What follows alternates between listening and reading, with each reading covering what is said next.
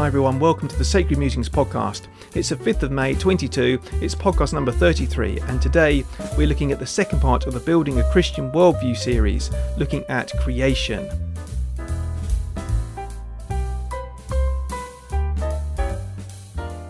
So, welcome to the podcast, everyone. It is the second part of the Building a Christian Worldview series, and the first part was the overview, which we looked at a couple of weeks ago. Um, I didn't have time to to do one uh, last week, but uh, yeah, two weeks ago on the podcast was the the uh, the overview. And so, if you haven't seen that, you might like to go back or or listen to it. You might like to go back and have a, a catch up of that before you go through this this one. Just to let you know as well, on YouTube, I'm also making this series available as a separate series apart from the podcast, just because I thought it might be helpful for people to have it as a separate thing rather than, you know, the podcast is kind of looking at news and thoughts. Um, at that particular time, but I think the Building a Christian Worldview series might be useful in a, wider setting. So I'm making it available there on YouTube, and you can find the link if you're on the podcast. You can find the link below um, to the uh, to the YouTube channel if you're interested. Um, so normally I start with some uh, links and things, but today I just want to start with one thing, which is I wrote a new article on my blog um, a few days ago, which just says uh, the barbaric way we treat children will be the undoing of the West. I was thinking about, um, well, I was thinking about the news about Roe versus Wade in America, and I was thinking about abortion, and it just struck me how everything in our society is really throwing children under a bus at the moment. You know, they are treated terribly. That's there's no other word for it. They are just treated abominably by society, I think. We are really we we say we care about children, but our actions show actually that we don't care about children, and this is what I was writing about. And there were just a couple of reflections that I'd like to add to that piece, which kind of occurred to me since I've since I've written it, and which I might follow up on at some point. But I thought I'd share with you today.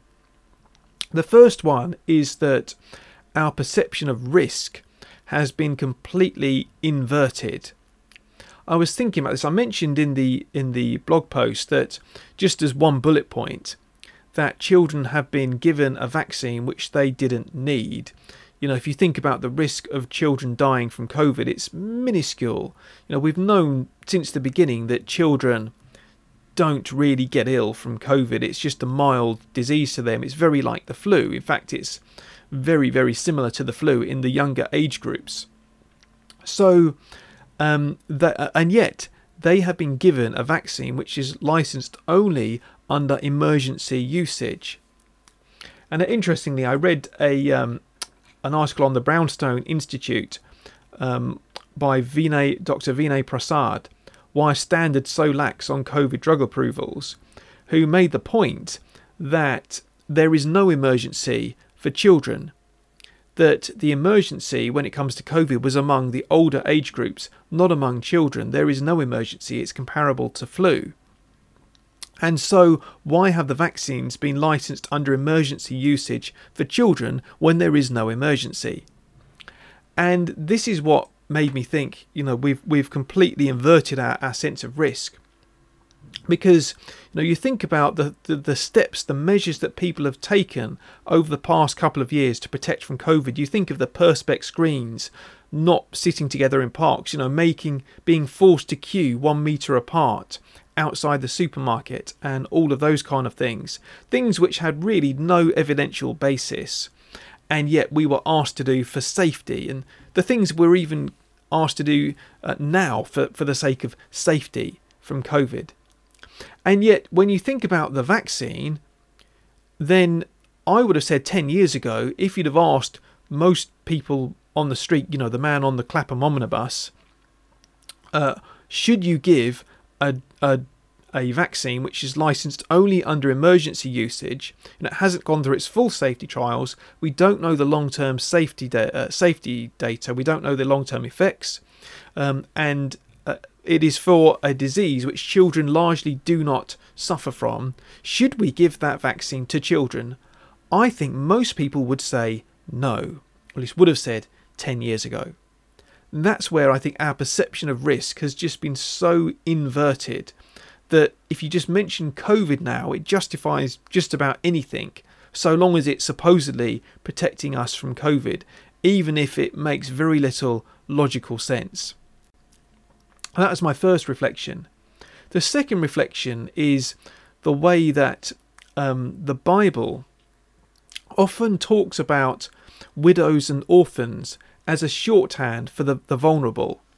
Um, so you know, looking after widows and orphans in their in their distress, that's seen as the mark of being a you know a shorthand for being a you know doing good, according to the Bible. And it struck me that the elderly are not included in that. That the elderly, yes, they will get old, they will die, but death is just a part of, of what it means to be human, um, for reasons which we'll, we'll come on to. But death is just a part of things. And so, you know, we, we don't have to go to extreme lengths to protect the elderly from death. But particularly, we shouldn't do that. We shouldn't throw children under a bus to protect the elderly from death. That's that's getting our priorities completely the wrong way round. And that's what we've done over the past couple of years. We've thrown children under a bus in order to protect those who were probably going to die quite soon anyway. And that is a terrible uh, getting our priorities wrong. You know, it, just strikes me that that is that is um yeah, complete inversion again of what is right and good. So those are my two reflections there. That it just seems that everything is topsy turvy in our society at the moment, and um, or those are two examples of things being topsy turvy. Uh, I'll just leave that with you, and do have a look at the article that I mentioned um, uh, that, that, I wrote if you'd like to. And um, I'll, I'll, try and put a link to that other article about standards and, and vaccines down below uh, as well. So, with all of that said, let's move on now to the main segment where we're looking at the Building a Christian Worldview series on creation.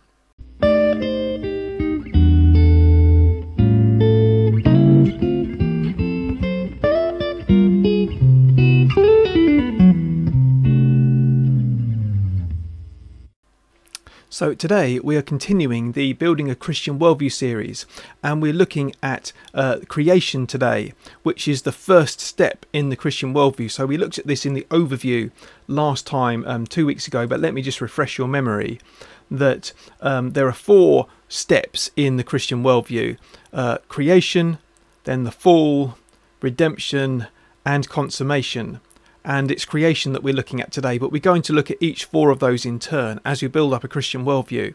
And then what we'll do is we'll look at how that might make a difference in some areas of our lives. And particularly, I'm thinking about things like the government and what, what difference it makes um, in terms of how we see the government. But, but, you know, obviously with reference to what's been happening in society uh, the last couple of years, but in, just in general. So um, we're looking at creation today. Now, why does it matter to look at creation? Creation is one of those things that is often taught to children. I mean, in our church toddler group, for example, we teach them, you know, God made everything. He's a great big God. He, he made everything. And you think, oh, isn't that nice, you know, for the children to, to, to know that God made everything. That's a, that's a, but it doesn't seem very relevant to us in real life.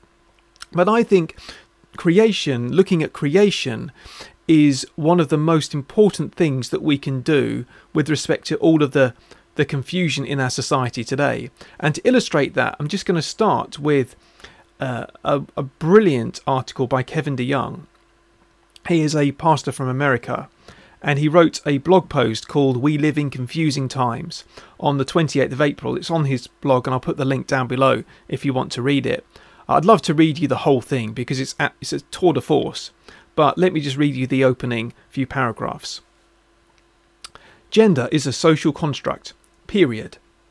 At the same time, it's always good when women can break glass ceilings. We should celebrate all the firsts that we see women do because women are certainly not men. By women, of course, I mean anyone who identifies as a woman, including people we used to know as men.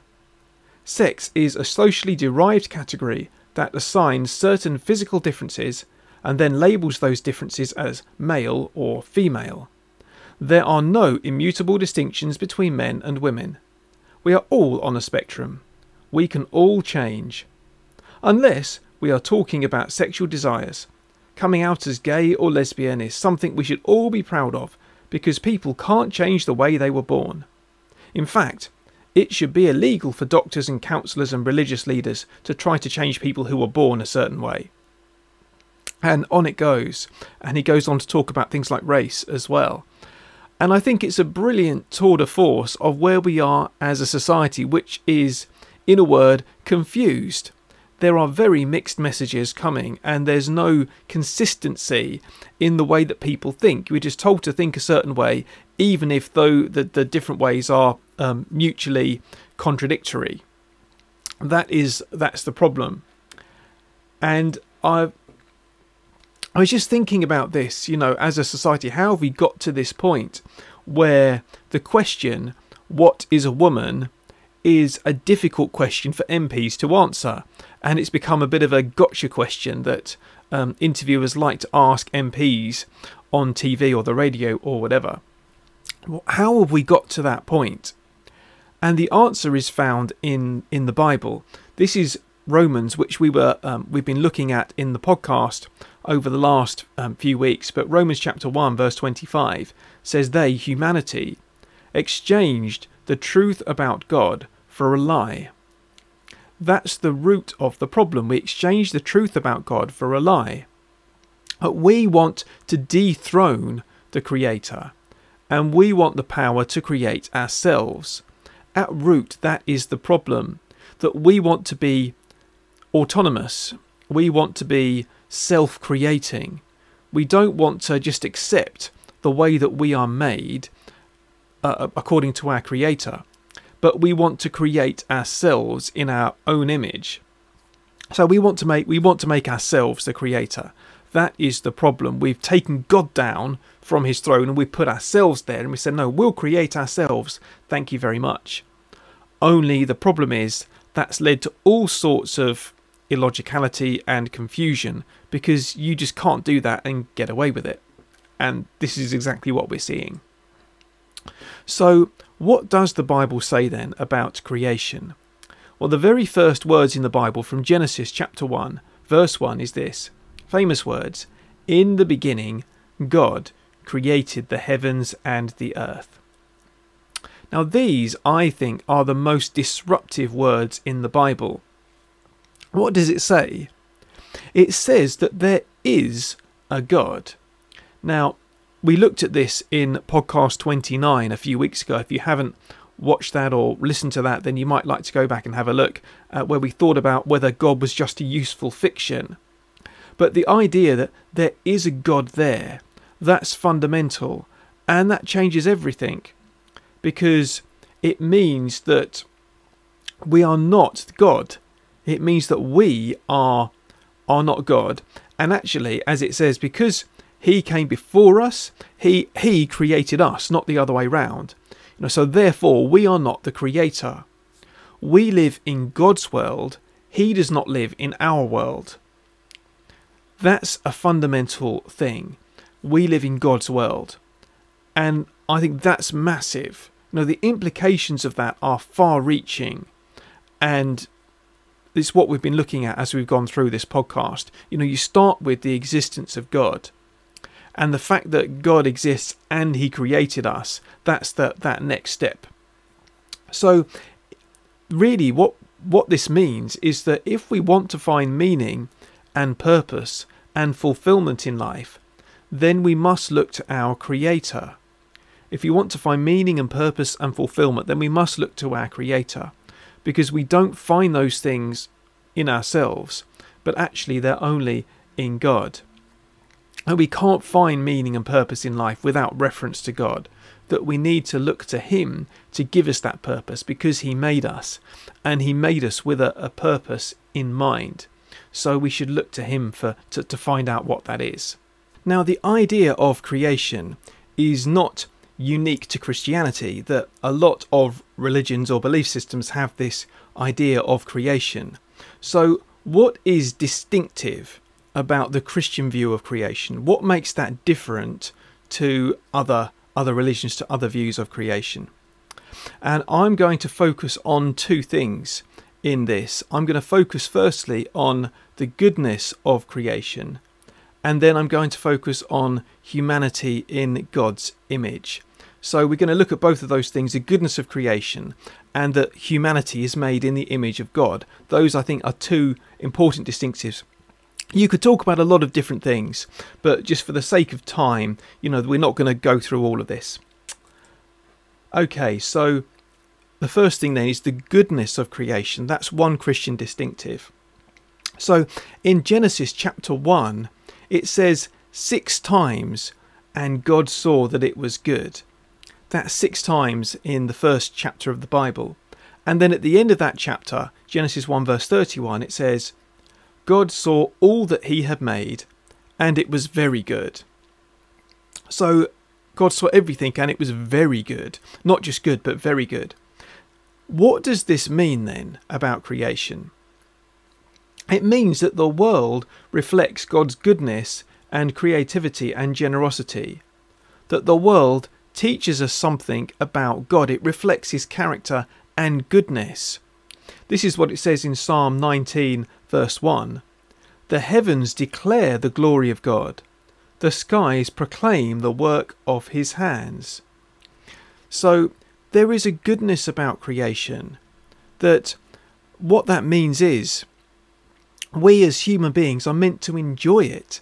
You know the the things of the body the things of the earth the things of the world you know enjoying a good meal enjoying friendships enjoying relationships enjoying all of the things which we as human beings do it's all good because it was all made by God.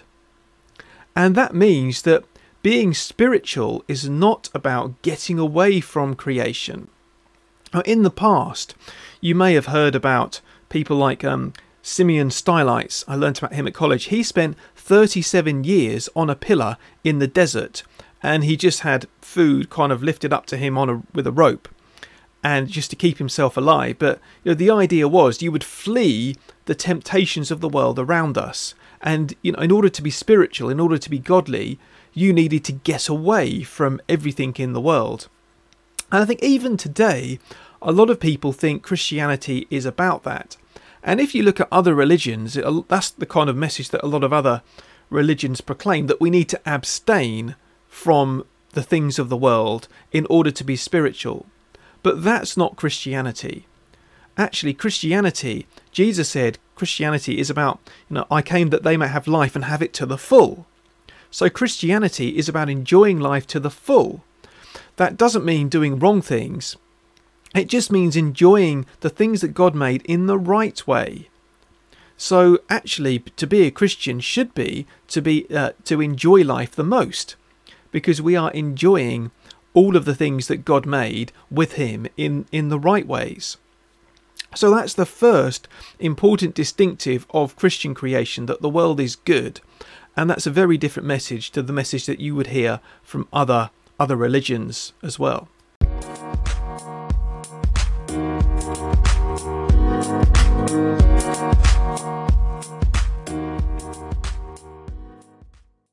The second distinctive of Christian creation is humanity in the image of God, and I've put ima- Imago Dei there. If you're watching this on YouTube on the screen, Imago Dei, Dei which is um, a Latin phrase, the image of God, just because it fit on the slide a bit better. Um, I don't tend to drop Latin phrases into conversation. I'm not one of those people, but um, if you're if you're the kind of person who likes to drop Latin phrases into the conversation, by the way, no offence. You know that's all power to you, but you know that's just not me. Um, so let me just read you a couple of verses again from Genesis chapter one. So God created mankind in His own image, in the image of God He created them, male and female He created them. God blessed them and said to them, Be fruitful and increase in number Fill the earth and subdue it. Rule over the fish in the sea and the birds in the sky, and over every living creature that moves on the ground. So, this is particularly talking about um, humanity, the creation of humanity. And it says he created mankind in his own image. Uh, in the image of God, he created the male and female, he created them. A very poetic way of describing it. So, what does this teach us? It teaches us that male and female are equally created in the image of God.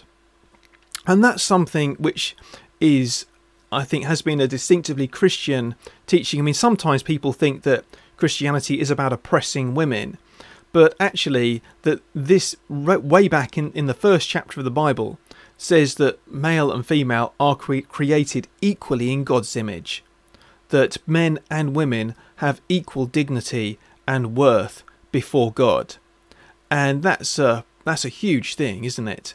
You know that actually to say that men and women are equal, you know, it took us a long time as a as a, a world, as a society, to to really come to grips with that.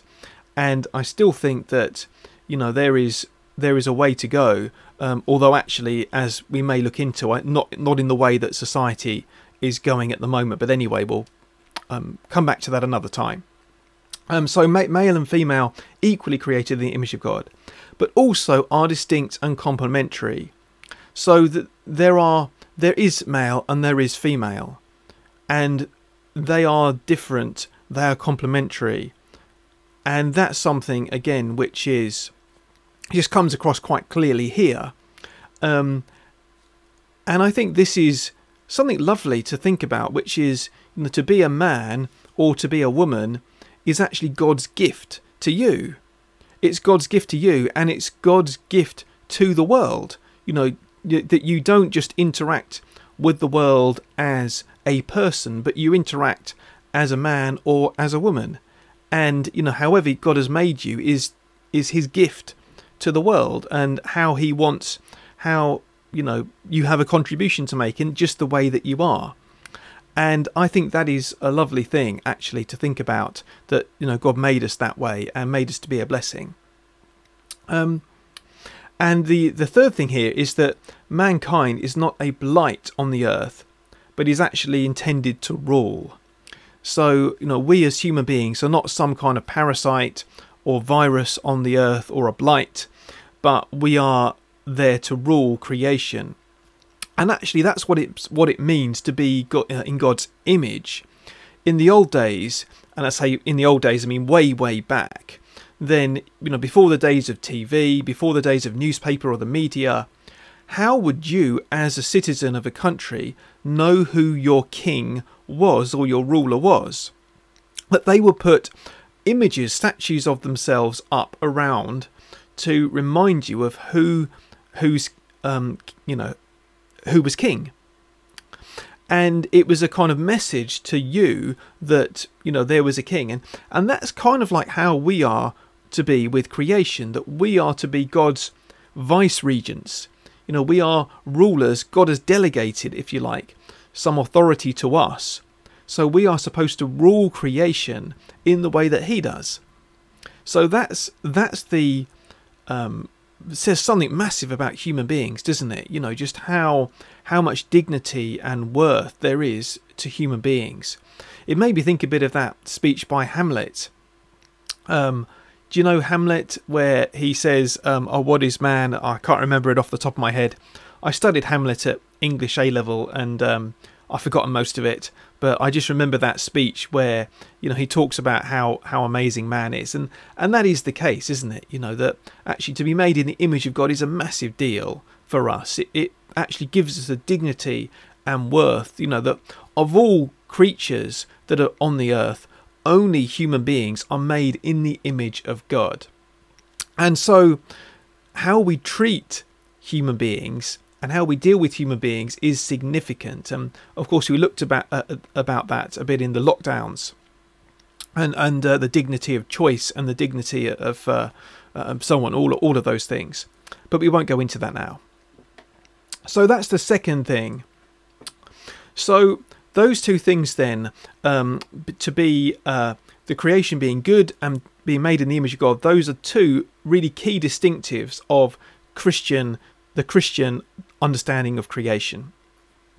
So let's think then about where creation conflicts with our current ideology that we are uh, that we're facing. Um, there are quite a few areas, as you can imagine. So I'm just going to list a few of the ones which I think are, are key. Perhaps you can think of more.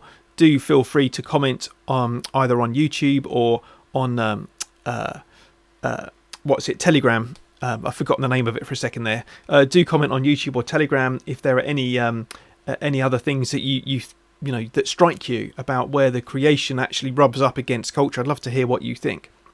These are a few that I've put. Um, so the first thing is transgender. Uh, we cannot create ourselves as man and woman as we choose. And it, it is very striking, isn't it, how a lot of the talk, the transgender sort of talk, is we want the freedom to be who we want to be. In other words, we want to create ourselves. If I'm a man but I want to be a woman, then I can just recreate myself as a woman. I can do it with surgery, I can do it with hormones or whatever, but I can recreate myself.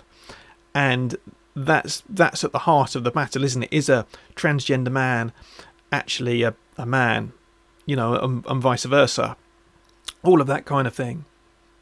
Uh, secondly, homosexuality and marriage.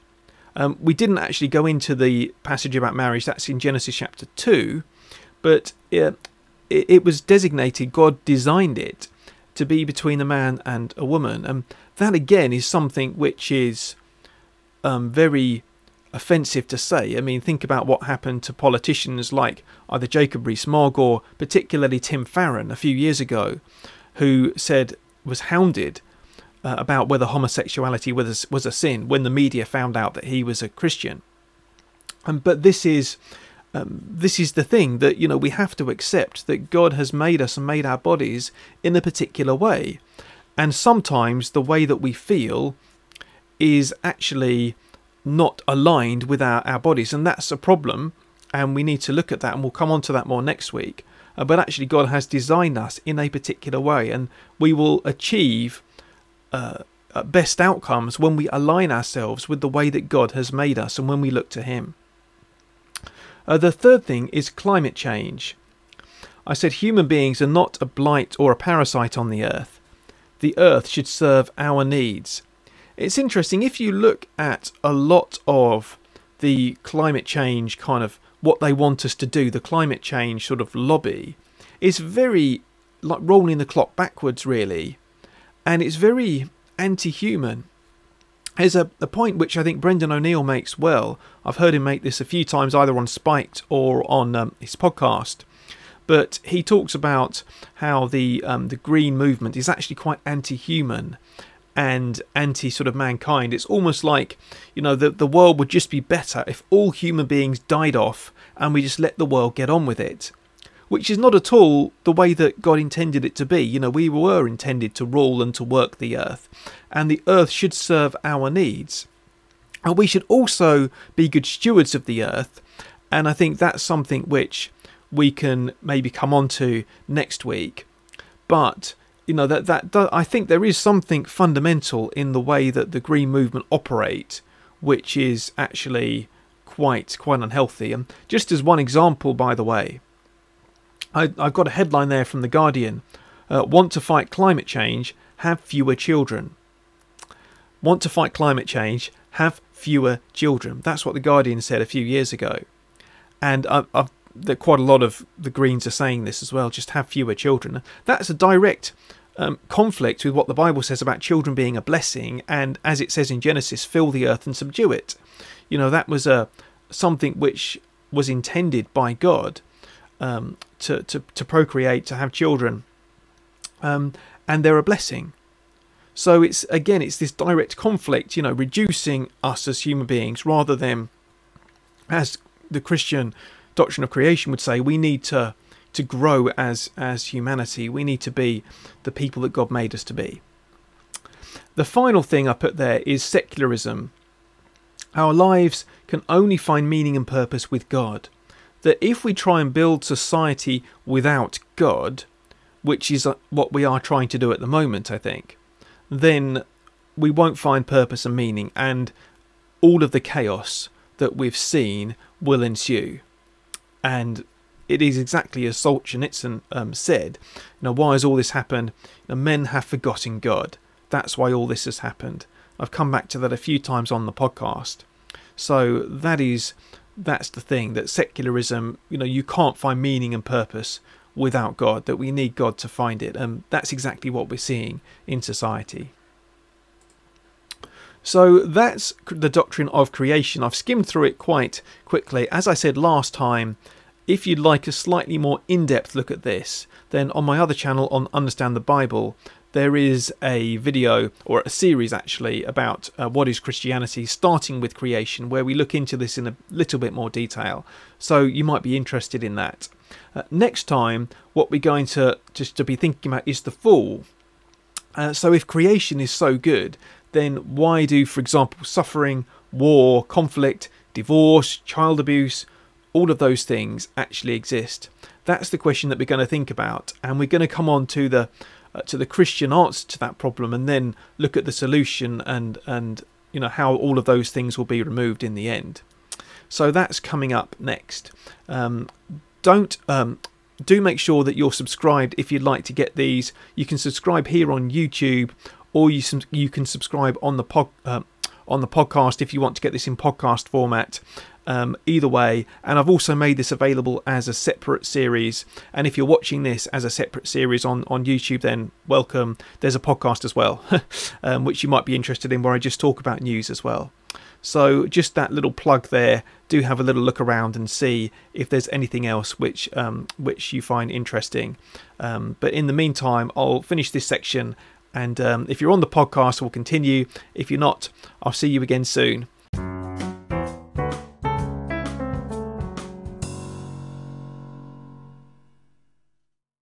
So let's finish then with a reflection from the Bible, and we'll be continuing through Romans as we have been doing the last few weeks. Um, but this is really where Paul's argument gets going. So he's he's had the introduction, and now he's diving into the argument, and this is the argument which kind of gets sustained then through the rest of the the letter. Um, um, this in the my translation of the Bible in the NIV, this is quite a big section, so I'm not going to read it all. I'm just going to read the first three paragraphs, which is verses 18 to 25, and then next week we'll look at the rest of it. So we'll go through it a bit more slowly. Um, so this is this is what it says: The wrath of God is being revealed from heaven against all the godlessness and wickedness of people who suppress the truth by their wickedness, since what may be known about God is plain to them, because God has made it plain to them. For since the creation of the world, God's invisible qualities, his eternal power and divine nature, have been clearly seen, being understood from what has been made, so that people are without excuse. For although they knew God, they neither glorified him as God, nor gave thanks to him. But their thinking became futile, and their foolish hearts were darkened. Although they claimed to be wise, they became fools, and exchanged the glory of the immortal God for images made to look like a mortal human being, and birds and animals and reptiles. Therefore, God gave them over in the sinful desires of their hearts to sexual impurity, for the degrading of their bodies with one another they exchanged the truth about God for a lie, and worshipped and served created things rather than the Creator, who is forever praised. Amen. Okay, so um, there's a lot you could say about this section, but let's just take a kind of big picture view. It's saying that God's wrath, his anger, is being revealed from heaven against all of the, the godlessness and wickedness of humanity. It says, Who suppress the truth by their wickedness. Suppress the truth. What that means is that we, by nature, as human beings, are truth suppressors. That we know God exists, we know He is there, and yet we choose to suppress that truth. We ignore it, we suppress it, and um, we exchange the truth about God for a lie, as He puts it. So although we can see that God exists, although it's you know we have I think each of us has a sense of, of God because he we're in God's image. We each have that there's a phrase everyone has a God-shaped hole. You know, I think everyone knows that God exists, uh, and yet, and, and that's obvious to everyone, but we suppress that. We didn't glorify God, uh, God, didn't glorify Him as God. We didn't give thanks to Him, but instead, it says, their thinking became futile. Their foolish hearts were darkened thinking about what we were looking at earlier, that Kevin DeYoung article, I mean, that's a perfect example of our thinking becoming futile, isn't it? The way that as a society our thinking has just gone completely um, irrational. That's the case. Um, and they they became fools. They claimed to be wise. They became fools.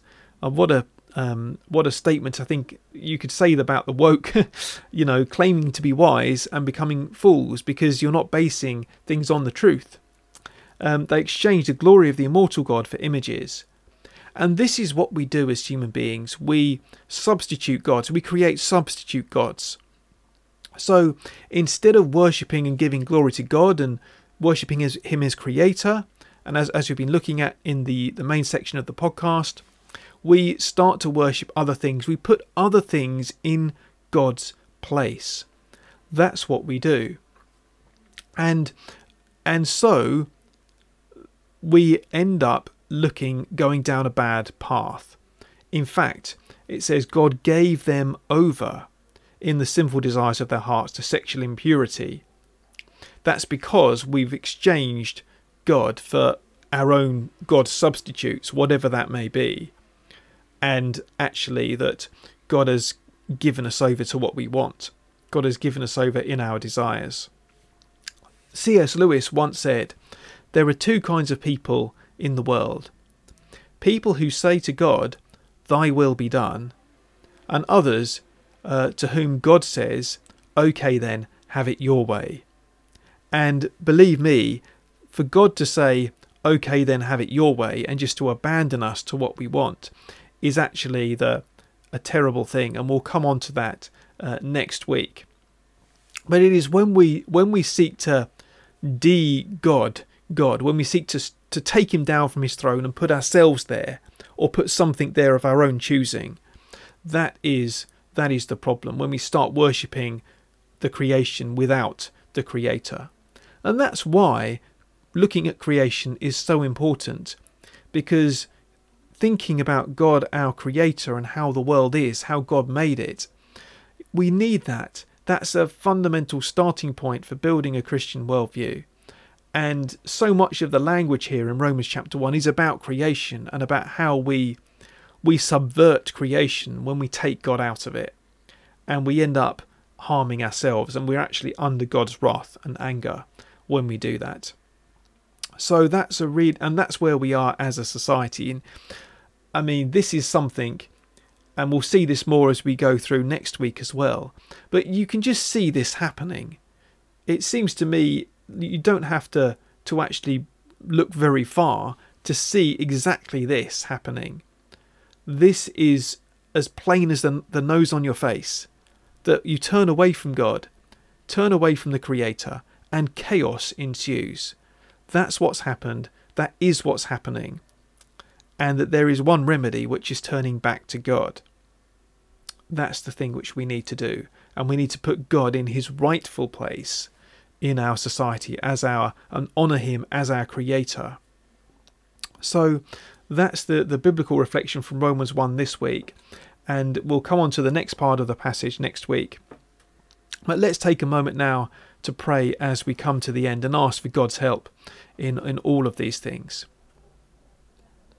And so, Heavenly Father, we do recognize that this is descriptive of our society at the moment, having turned away from you, having exchanged uh, the truth about you for a lie, that we are reaping the fruit of that.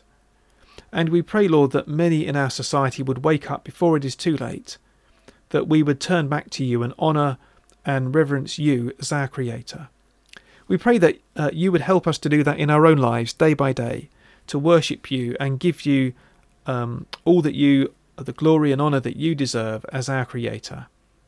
And we pray that you would uh, help us as a society, Lord, to have right priorities, to be able to look after those who need it the most, and to be able to protect those who need protecting, uh, while at the same time being able to balance um, that which is right, uh, all of the different risks that there are. Please help us to have a right and appropriate sense of um, the way that we should take. So please look after us. I pray for everyone listening to this and watching this. I pray for your blessing upon each one. Please keep us safe and help us day by day. In Jesus' name. Amen. Thank you for joining me today, everyone. If you're on YouTube, I have to say, don't forget to like and subscribe. And um, if you're on the podcast, then I'd love it if you could leave me a rating, even a review. Um, that helps other people to find the podcast as well. And if you're new to the podcast, by the way, I've noticed the numbers go up a little bit. Welcome, and um, do make yourself known on Telegram. The links are all down there below. And if you'd like to support me financially, you know, I'm, I'm sort of freelance really. Um, I don't have a regular income as such. So um, you can buy me a coffee. The link is down there below. And I really do appreciate all of that. But just all of your engagement is, is really encouraging to me. Thanks so much, everyone. And I hope to see you again next week. In the meantime, God bless.